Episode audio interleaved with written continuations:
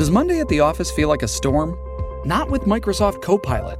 That feeling when Copilot gets everyone up to speed instantly? It's sunny again. When Copilot simplifies complex data so your teams can act, that sun's shining on a beach.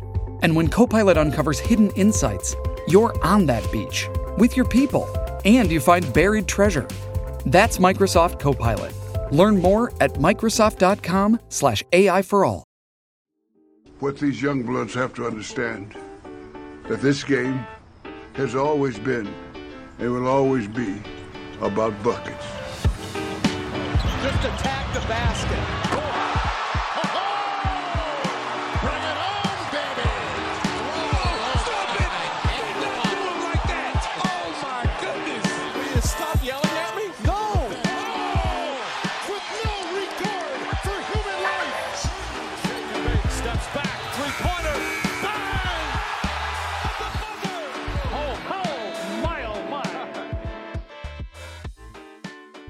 Welcome to Buckets, brought to you by FanDuel Sportsbook. My name's Matt Moore. I'm the senior NBA writer for the Action Network, and this is your Western Conference Finals Denver Nuggets versus Los Angeles Lakers game two best bets episode. Nuggets get the win in game one. Covered some numbers, but not the closing line. Pushed on the closing line. That was a frustrating result for a lot of folks. The over was an easy bet. We actually swept the board here on buckets.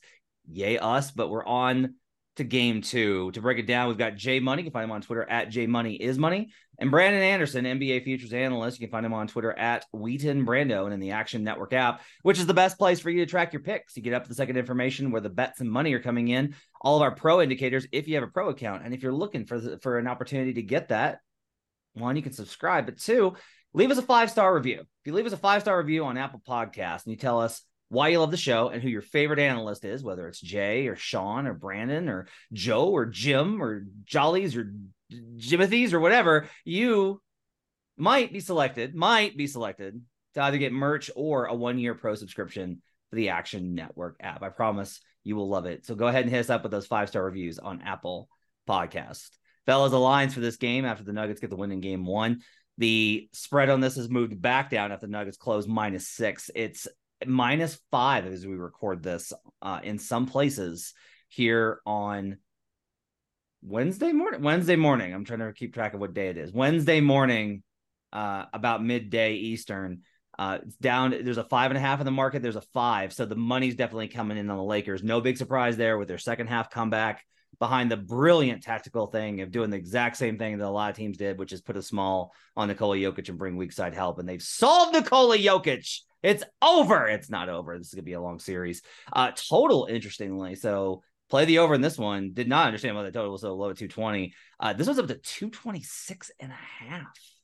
So 222 and a half, I believe, was a closing line for game one. Up four points now. Not surprising given that both teams shot the absolute shit out of the ball in game one. Uh, we'll go around the table. We'll give our best bets and then we'll do the cap. Uh, Jay, let's start with you. We're going to go Jay and then me and then Brandon. And then Brandon's going to do the cap and we'll go through. Jay, what's your best bet for Nuggets Lakers game two? Personally, took Lakers plus five and a half. I still like the plus five as well. Okay. I'm going to be on the under 226 and a half in this one. I'm getting, I'm, I'm getting too cute. I'm just going to go ahead and let everybody know I'm getting too cute with this, but I'm going under and I'll tell, explain why in the cap. I'm also on Lakers plus five and a half. I will sprinkle money line, but it's going to be like a dusting. It's not like a dash. I'm not doing two shakes of the salt. I'm doing like you, when you put the salt in the hand and you do like a little tiny sprinkle. Yeah. That's how small it'd be on the on the money line for this one. I'm gonna be on Austin Reaves under points and assists, and I'm gonna be on Aaron Gordon under points and assists in this one as well. So definitely correlating plays. No way this goes badly for me. Brandon, what's your best bet for game two? Yeah, I'm only on props on this one. I'm a little baffled actually on sides and totals. We'll get to that, but I got three props. Give me Anthony Davis over three and a half steals plus blocks, stocks, if you will. That's a minus 120. Give me Michael Porter Jr. over six and a half rebounds at minus 112.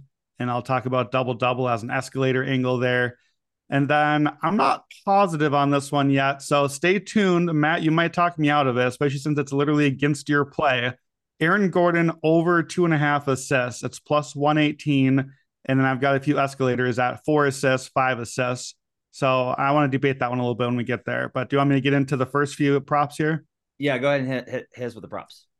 Yeah. So like Anthony Davis, obviously, shocker of shockers, did not handle Jokic one on one because nobody handles Jokic one on one. That's not exactly an insult.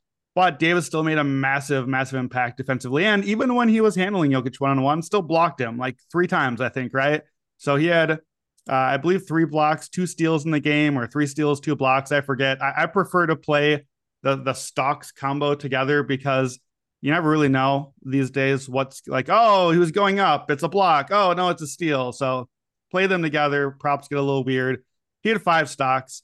He had five once against Denver in season, two in the other game. For the playoffs, Anthony Davis is at 1.5 steals, 3.2 blocks a game. That's 4.7 stocks. This number should be probably higher. We're at three and a half.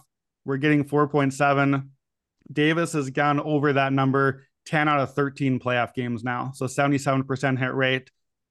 And look, we saw, obviously, I'm sure we're going to talk about it. The big adjust, adjustment came late.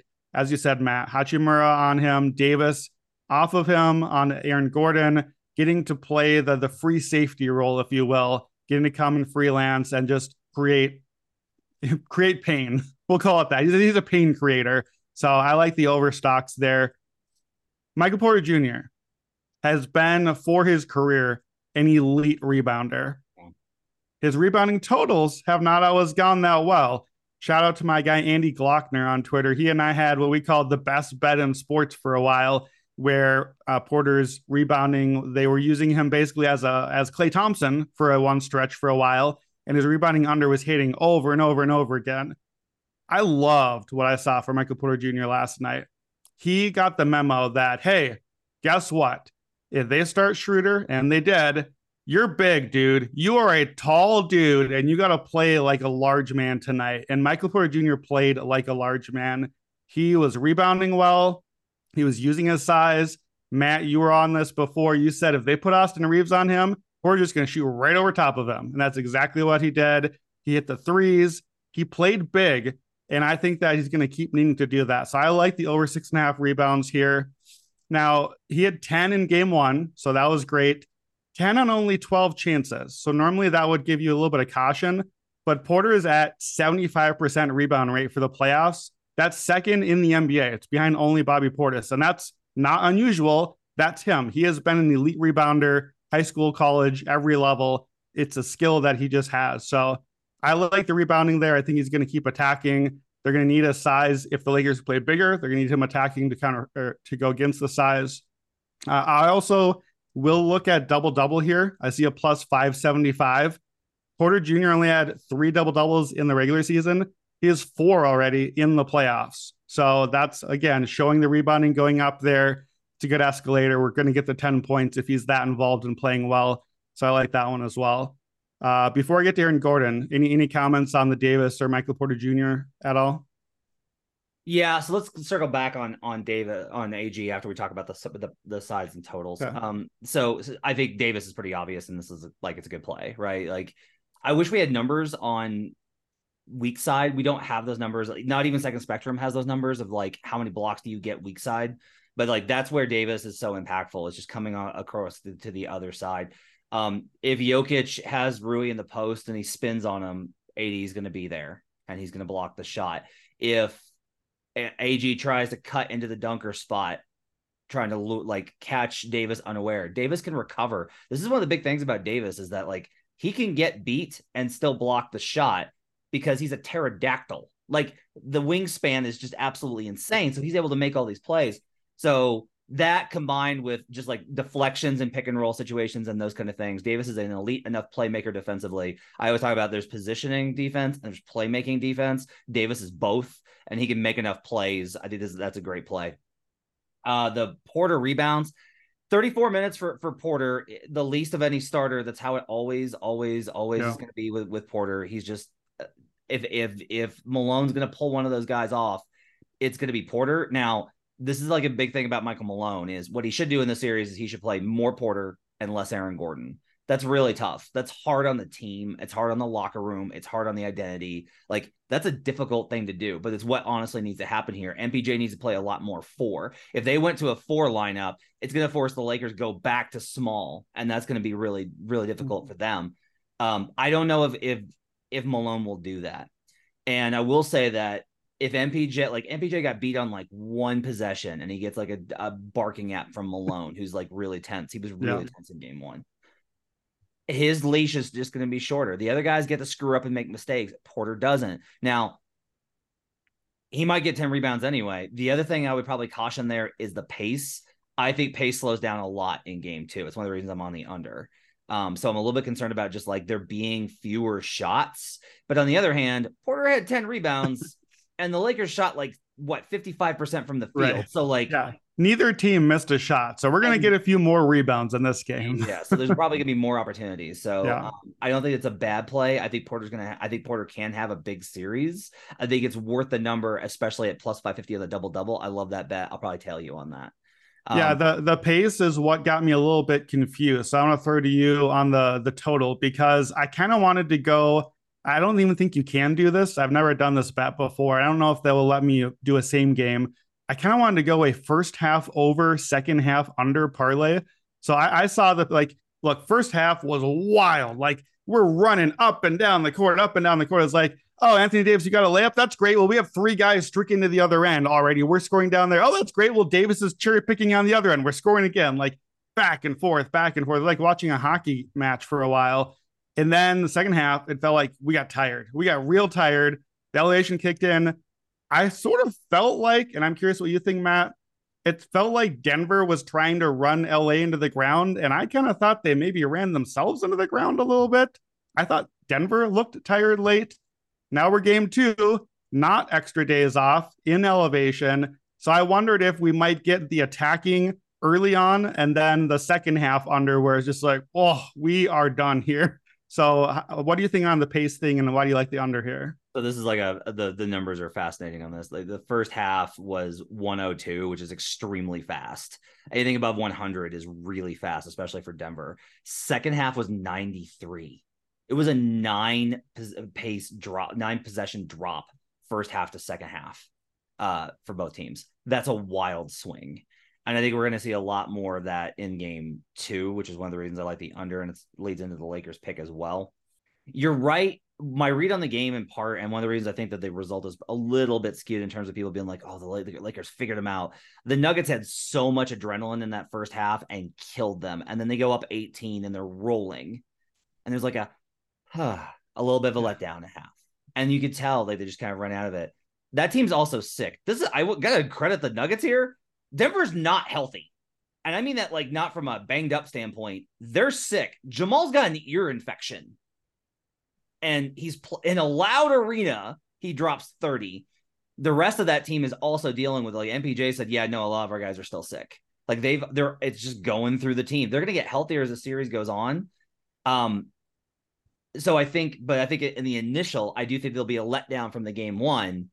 Both teams, I think, will be a little bit more tired in game two. No, like Lakers had days of rest.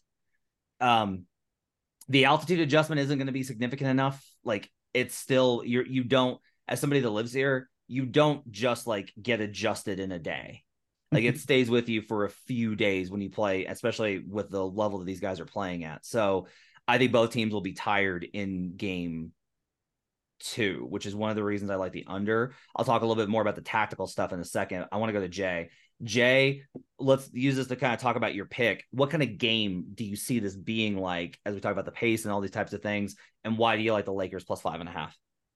I do be I do see it being a little bit of a uh, slower paced game. I mean, game one absolutely flew over the total. I mean, you said it. Uh, I think both teams are getting a lot of easy baskets um, inside, which I still think the Lakers can get those baskets inside, but I think it's going to be a little bit harder for the Nuggets, right? We, I mean, I think they might have to go to starting Hachimura. I mean, you need him on the you need him on the floor ASAP. You don't want to get Jokic into a rhythm first and then put him on there. So credit to Darvin Ham to um to for making an in-game adjustment. I didn't think he had it in him. I thought it was going to be game to game. He's he's been one of the best in game adjusters um, as a rookie head coach. I, I, really give him a lot of credit there because I really feel like he kind of. I mean, Jokic, Jokic feel like he was a little bit rattled a little bit. He didn't really know what to do. Right? Obviously, he's a great passer, but when he stopped scoring as easy, that's when the Lakers made their run. I mean, if LeBron makes the three, Lakers could have possibly took game one. So they really showed me something coming back from down 21 and that one. Obviously, the Nuggets got a little uh, fat and sassy, whatever, but a lot of that was on the Lakers. Like, all right, guys, let's, let's go and play here. So when they got it down to three points, uh, and obviously made everybody want with the spread sweat there, that tells me I said the Lakers may have kind of figured out something. We hadn't even seen Vanderbilt yet. I personally, I think that Vanderbilt should be on Jamal Murray. He can't be going for 31 and Jokic having a game that he has if Murray doesn't go for 31 there, Lakers definitely win that game. So obviously they still have some lineups uh, to figure out because I know Shooter is the shooter out there, right? Vanderbilt, if he comes in, it's all defense and no offense. But personally, I think they need the defense. Either because you can put him on Jokic, you can put him on Michael Porter Jr., or you can put him on Murray as well. So we still hadn't seen the X factor, in my opinion, in Jarred Vanderbilt, who I believe he used to play for the Nuggets as well. But uh, give me Nuggets here, uh, give me the Lakers here plus the five and a half. Honestly, a perfect situation would be them losing the game game by around uh, two or three points, keeping it close, covering the spread that where I can really go in on them on game three. But yeah, I do like the Lakers here to keep it close. I don't think they'll get into that big of a deficit. Uh, play Hachimura a little bit um, sooner in this one, uh, and I do think they'll be a little bit, at least a little bit more acclimated to the uh, altitude there. So I will take the points with the Lakers in this one. Uh, if they do happen to lose, I can tell you right now, I'm all over them in game three. Yeah, we're winner. I think win or lose, we're gonna. I'm gonna hammer Lakers game three. I'm gonna hammer like alts. I'm gonna do pull a Brandon in game three, and we're going like I, because the power rating is gonna have to be low. Like it has to be low because like think about like Phoenix was like was like plus two and a half in game one versus the Nuggets, right? And they got stomped, and then the the, the market starts adjusting. The Lakers here already being a six point dog to close in game one like there's a very like the Lakers will be favored, but it's not going to be by a significant margin. This is the number one team in the Western Conference. And especially if they win game two, you're right. Like if it's 2 0, they will have to go ahead and give the Nuggets like a level of credit in the power rating that's going to indicate. Now we've seen some wild swings home court to away, right? Like Celtics are sitting at like 10, which is a wild swing even if we go to like an 11 point swing though we're still only talking like lakers minus five which would be I, it won't be that much. It'll be like lakers minus two make it lakers minus two and a half minus three. There'll be room for alts in game three but we'll talk about that when we get there. Uh the rui adjustment. So you're right. I think there's there was already a report this morning that that the lakers are concerned that they they will lose d'angelo russell essentially. Like he will check out on them if they don't start him. This is who D'Lo is. Like, yeah. It's fine. Like, it's okay. There's a like Rui's not the only or D'Lo's not the only guy like this. That's fine. Like, players are care about their careers. They're prideful. Okay, but like that's a thing that's significant here because one of the advantages, the way I've started kind of framing the series, the Nuggets can do more with their eight guys, but the Lakers have more than eight guys that they can use. So like they can mix and match and throw guys like if you bench Schroeder, Dennis is going to be like, fine, but he'll deal with it and it's okay. The only two guys that have to play, the only two guys are Anthony Davis and LeBron, right? But if D- if D'Lo's a problem, you're probably going to at least start him. Maybe you pull him early. Maybe that's what they do is like D'Lo plays yeah. the first three minutes and they do a quick, a, a quick sub. I kind of wonder if one of the things that they're going to do is actually bring Reaves off the bench and start Rui there because Reaves had a really great offensive game. And one of the reasons I'm on his under is because I don't think that Reaves can replicate that performance in game two. The Nuggets will cover the actions that he got loose on. This is not about Reaves not being good. Is that the Nuggets will cover their actions and switch a little bit more to make sure that he's defended. They dared Reaves to beat them, and he almost did. He shot five of eight from three point range. Reaves is okay, like good shooter. Five of eight's a little bit much, right? So like I think that that's going to go way down. He had eight assists. That's a very high mark for him. Like all of these kind of things I think there will be a bounce back and Reaves won't have as good of a game. The other thing is that I do think that they can move Reaves out and put those guys at three and then play Rui and LeBron and AD and keep with that scheme.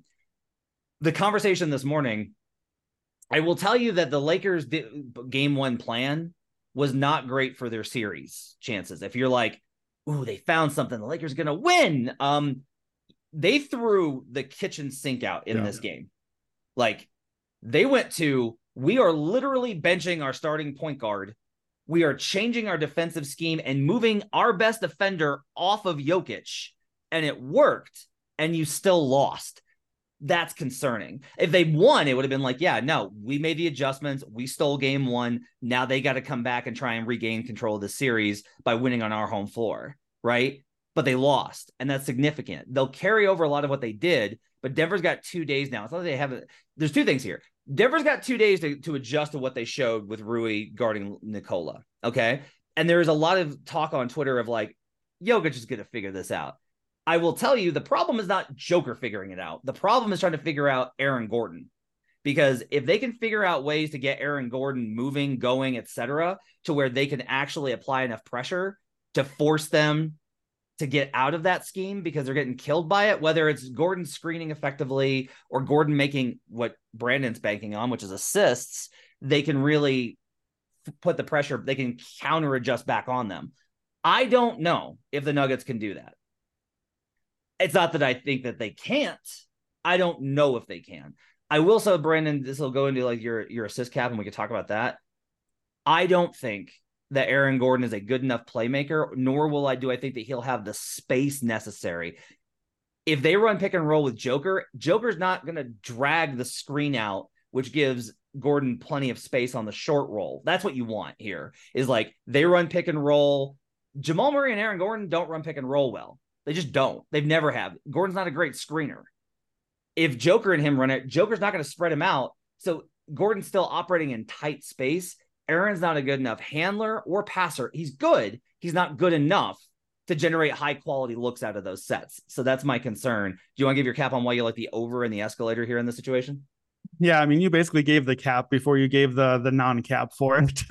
I, I like the short roll idea of Aaron Gordon here. I like the idea of okay, so what's the adjustment to the adjustment, and then we always got to be careful with that because we don't know how that's going to hold up. Yeah. But I think yeah, you put you put Davis on Aaron Gordon. Well, first thing is they got to get him out of the dunker spot because you, you, leave him sitting there. Anthony Davis is just hanging out in the paint, and that was just causing all sorts of problems. So either that means you put Gordon out on the wing, and now he's got to shoot the open threes. I'm not really sure Denver loves that option, to be honest. I'm, I'm not sure that's a good outcome. So I like the idea of bringing him in, using him as a screener, and he's a guy. And look, there's only one Draymond Green, but Aaron Gordon playmaking style, defensive style, body build is one of the guys in the league. It's about as close as you get to a Draymond type. And using him in that short roll sort of way, he's not the same playmaker. He's not the same screener, but he's also only has to get over two and a half assists to get this one. And we're at plus money, plus 118. So I do like uh, something that's fun about Orlando, the Gordon's old team, is that they're so bad year after year that the last like 30 games of the season they just get to try stuff. Well, there was a whole year I was playing a lot of Aaron Gordon assist overs for a while because they're just like hey, point Gordon. Why don't you just do some passing for a while? Let's see that. And like that sort of stuff does pay off later in a guy's career. And I feel like getting those extra chances to handle a little bit, create a little bit, I think could help. It's it's not a strong play because it might just be that they just don't use him in this way. However, he had three assists in game one, so we already hit the over. Three on six potential, so about what you would expect. He's also had three, three, six, and three the last four games, so he's over four straight, even without having a special Aaron Gordon role. Even so, I think just flow of Denver offense, he's going to be in the mix there to to potentially hit a. Why do I like the escalator? Eh, I don't love it. I just like the numbers. It's plus 118 to get three. The number is so low that you can play four at FanDuel, our sponsor, is plus 270 all right, well, one extra assist gets me a payout in two and a half times. Five assists, or sorry, yeah, five, five or more is plus 675. Again, one more assist, and we're at plus 270 all the way to 675. I get five extra payout on that. So that's just surely a numbers play. I won't do it too aggressive because I don't have a, a huge amount of belief in it. But if I'm betting the over two and a half, I feel like I'm compelled to play the escalator a little bit just because one extra play, one fluke. Like to, to your point, uh, similarly, I actually had noted Austin Reaves as a possible assist over.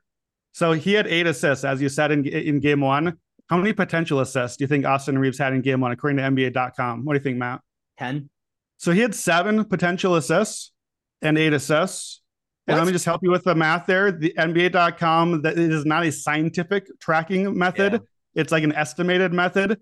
He literally had more assists than he was supposed to be able to have. Yeah. So the, right, like potential assist does help you tell you like, oh, maybe that's not going to come back down to earth. The Lakers made 75% of their twos in the second half of that game. I'm not, not going to keep doing that forever. So I feel pretty okay about getting to the three here. I don't love going for four and five. It's just not so far away. And if I'm going to play the three, I think I have to nibble a little bit.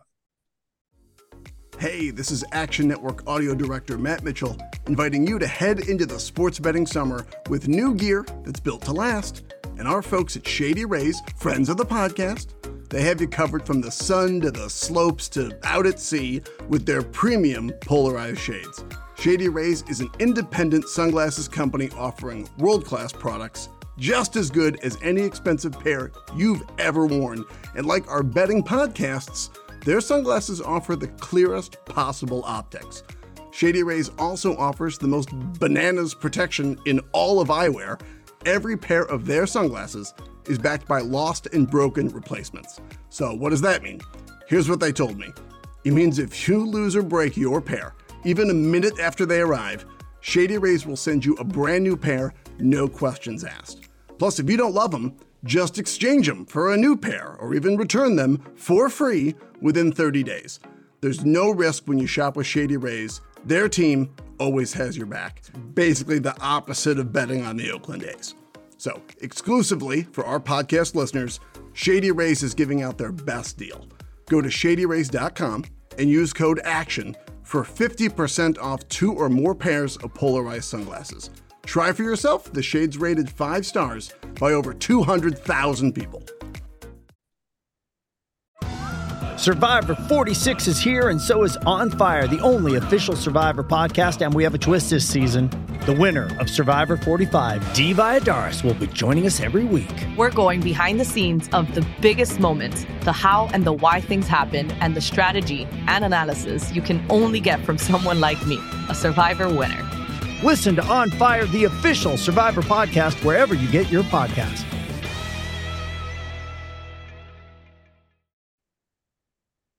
Uh, I want to go back and give one more cap on the under. Um, Jay kind of talked about why he's he's on that. Like Jay, you agree with me? This is like a slower game that Lakers either win or or lose small, right? Is that are we in agreement on that? Yeah, I think so. I think they. I, go, I would personally, I would make Gordon like beat me with thirty points. Uh, I think there's their Patrick says let Jokic let uh, Jokic do what he does. Uh, Aaron Gordon would have to go for thirty points. Like I'm, I'm leaving him out there on the three all day long. So I do think they figure. I mean, it's like you said, it's up to the Nuggets if can they really figure it out. They kind of have to play Gordon because I don't think their bench is that deep as people think. So, um, so I, I feel like the Lakers really did figure something out defensively, and I still think they have extra players that they could use as well. Yeah. Um, I, I, my read on this is that I think a lot of the initial energy is going to be down. I think both teams. I think both teams are going to be tired. Like, there's been this idea that the longer the series goes, the more that that favors the Lakers. LeBron and AD went 40 minutes. They're going to be gassed by Game Six. Just heads up the Nuggets will be healthier by the end of the series. They're younger. They're not like Jamal Murray's not in great condition. This is not a great condition team. Joker's honestly one of the better conditioned guys, which people don't really seem to understand. They just look at him and are like, well, he's tubby. And it's like, no, like Joker's in really great condition. Joker's extremely durable and he's really, he has a high level of endurance. Um, and one thing too, Matt, I noticed is that Murray, Porter, all the other starters not named Jokic played 34 to 37 minutes. Yeah. So we, we all saw what happened in game one. Joker went out and they got killed in those minutes. But the trade off is you get a better version of your guys for the minutes you do play them in game one, and then more, more, more as the series goes on. I, I totally agree. Longer it goes, the more favors Denver. Denver's defense was talked about like it was really terrible last night. I don't know that it was like AD hit a three and Austin Reaves hit five of eight, and they did it like they hit a bunch of jump shots. If the Lakers are beating you with jump shots, okay. Davis hit the floaters because he was he's awesome. Like he was he played great, scored 40, right? I just think that there's probably a little bit of shot variance that's going to come back the other way. I think process for the Nuggets can get better offensively, but their shooting declines. And I think that Lakers shooting probably declines and their offense, their process stays about the same. I don't think that the legs will be as as good. Nuggets done a good job not turning the ball over. That could that could wind up messing with with the total, but I still think that the under here uh in game two is a playback. I'm, I'm trying to hit a very narrow window here where I, I love the over in game one and coming back the other way. but I think that, that the adjustments lean this towards an underplay. I will take the Lakers plus five and a half. Uh, This is this. I, I thought game one was a series. Game two is still the series. Like you got win all. It's the conference finals, but I'm just saying, Lakers win game two. I think they win the series. Nuggets win game two. I think they win the series. If they hold Yeah. court, I think they're in good shape because I agree with Jay. We're going to hammer Lakers in game three. I think Nuggets can take game four, and then they can really set themselves up well. But they're going to have to get game two. Uh, otherwise, it's going to be a long series. And while the Lakers will wear out, it still leans more towards LeBron the further the series goes. Uh, all right, that's your game to cap. My thanks to Jay for joining us. We're going to hit the lottery here with Brandon in just a second to get some betting angles on that. But my thanks to Jay Money. You can follow him on Twitter at Jay Money is Money. Jay, thanks so much. All right, the NBA draft lottery was Tuesday night, and the San Antonio Spurs. Wembanyama's going to San Antonio. Uh, it's a very old reference. I'm old. Uh, Yeah, so I, I didn't get that one, man. I, I didn't follow. it's fine. Well, I'm I'm also from Arkansas, so it's a country song. Um, all right, so the Spurs get another generational big man, which good for them. Um, I'm very happy with the result. I wrote about this on uh, Action Network, not about me being happy, but about how this was like the big winner of the lottery was Victor Wembanyama. He winds up with the best situation for him. He could have gone to disastrous situations in other places, and instead he goes to a- an organization that I really trust to, to do what's best for him, his body, his game, his development, and build a winner around him. Um, San Antonio was terrible this year, and you could say like, well, San Antonio has the least talent of any of those other teams. Maybe, maybe, but I trust their ability to add talent in subsequent years, especially with all the picks that they have. Um, the lottery order is really fascinating. You have put some plays in. Um, we're going to be, I think, at a at a little look. I am not solid on this. We're at a small disagreement right now, but like I'm going to check in with people and they may c- completely agree with you. Like I haven't done all the intel work. I don't usually start doing that. I let people like recover from the lottery and things start to percolate before I get into stuff. Um, what do you think is a good betting value right now with where the NBA draft markets are at? Yeah, by the way, Spurs now, if I have it right, I think the Spurs have been in the NBA draft lottery six times ever as a franchise, which that number alone is ridiculous. Like the Spurs just aren't in it because they're always in the playoffs. But if I'm right, six times, do you know how many times they have moved up in the lottery? The thing that my Timberwolves have never done ever in the history of the franchise? How many? Five.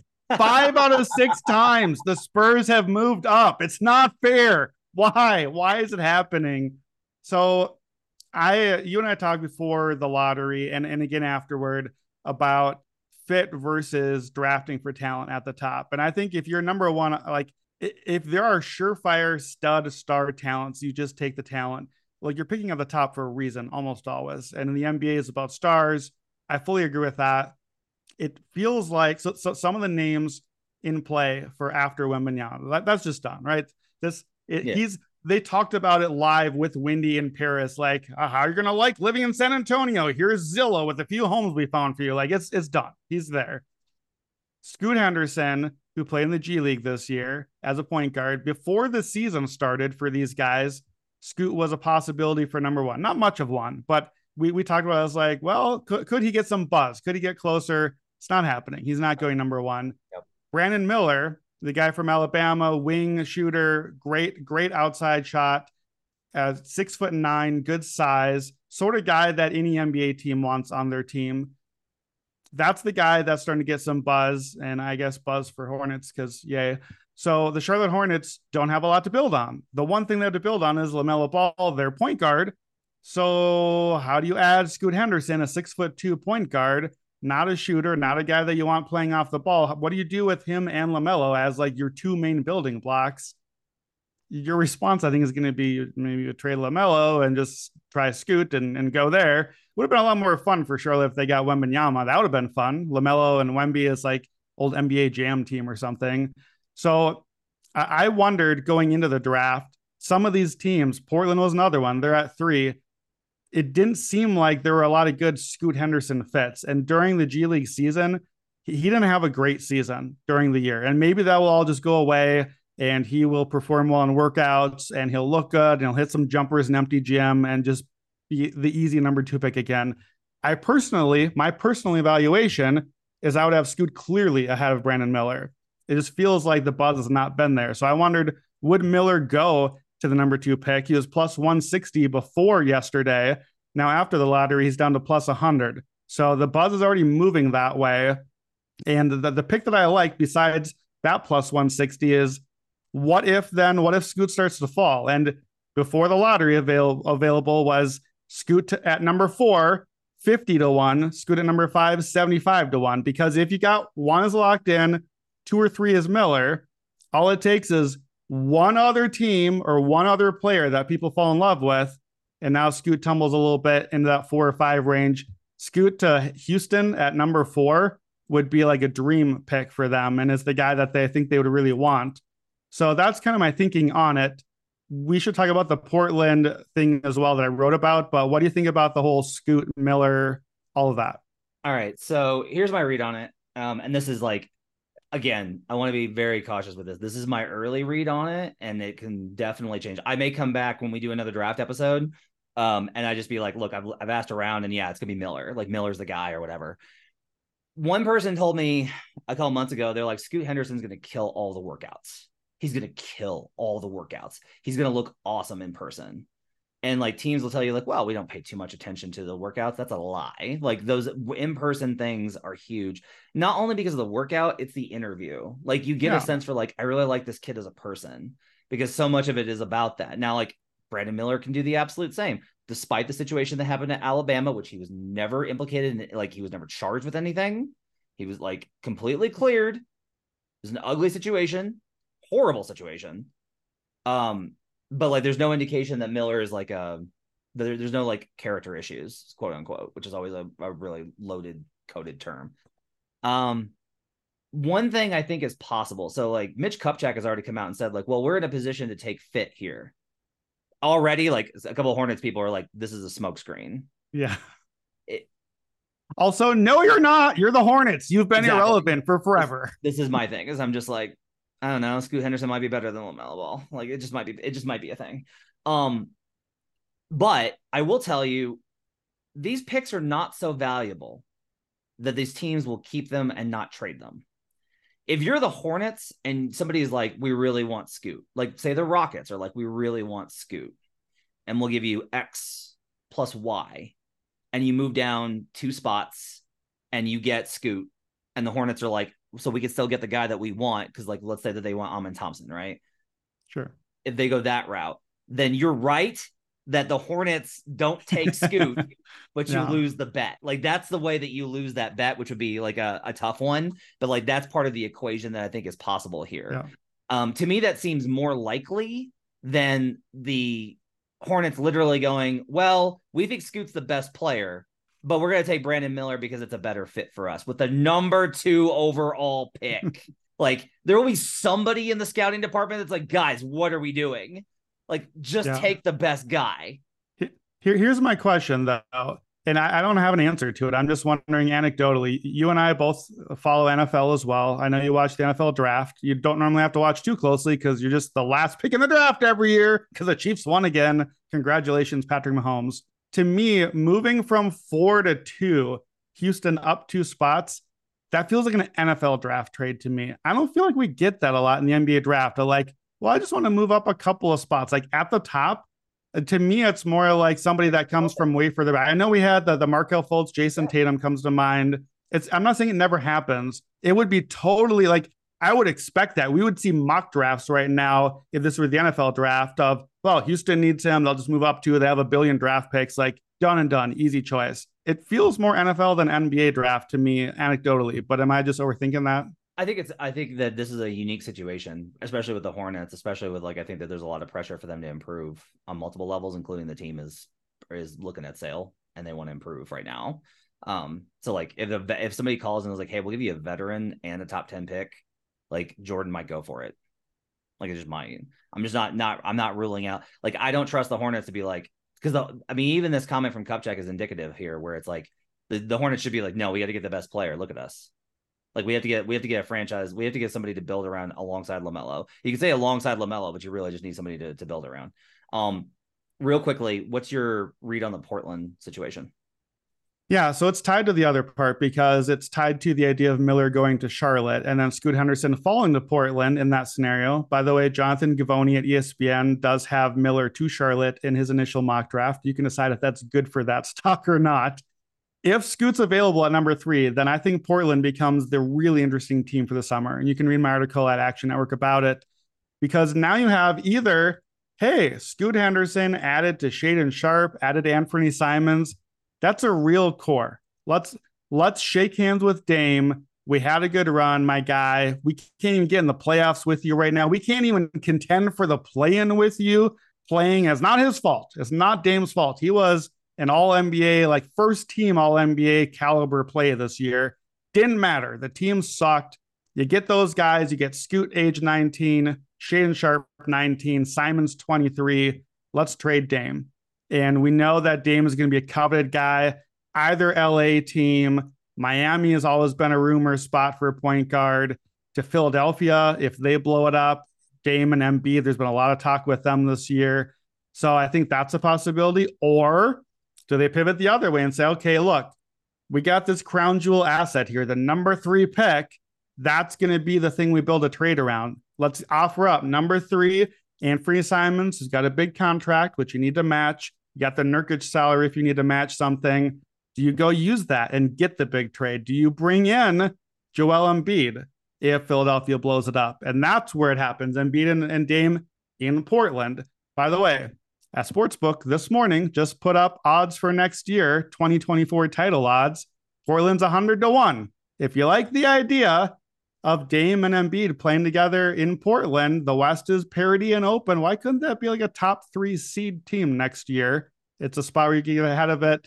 It feels to me like this Portland number three pick is the pivot point we're going to talk about the summer. Either it's going to get traded in the draft or it's going to be the piece that either finally pushes them to move on from Dame or the thing that they trade other stuff to to help him with. I don't think it stays as a Portland pick. It doesn't. Like it, you need to target guys that will make a big jump here, and that's what you should be betting at number three. Yep. And I'll tell you right now, like the first guy I think of is Jarace Walker, which you can get under five yep. and a half.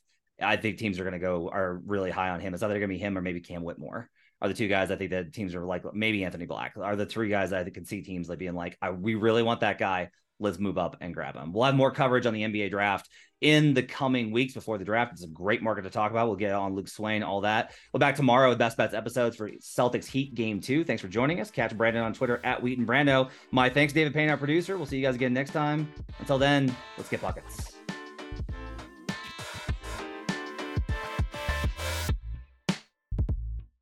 Action Network reminds you please gamble responsibly. If you or someone you care about has a gambling problem, help is available 24 7 at 1 800 Gambler.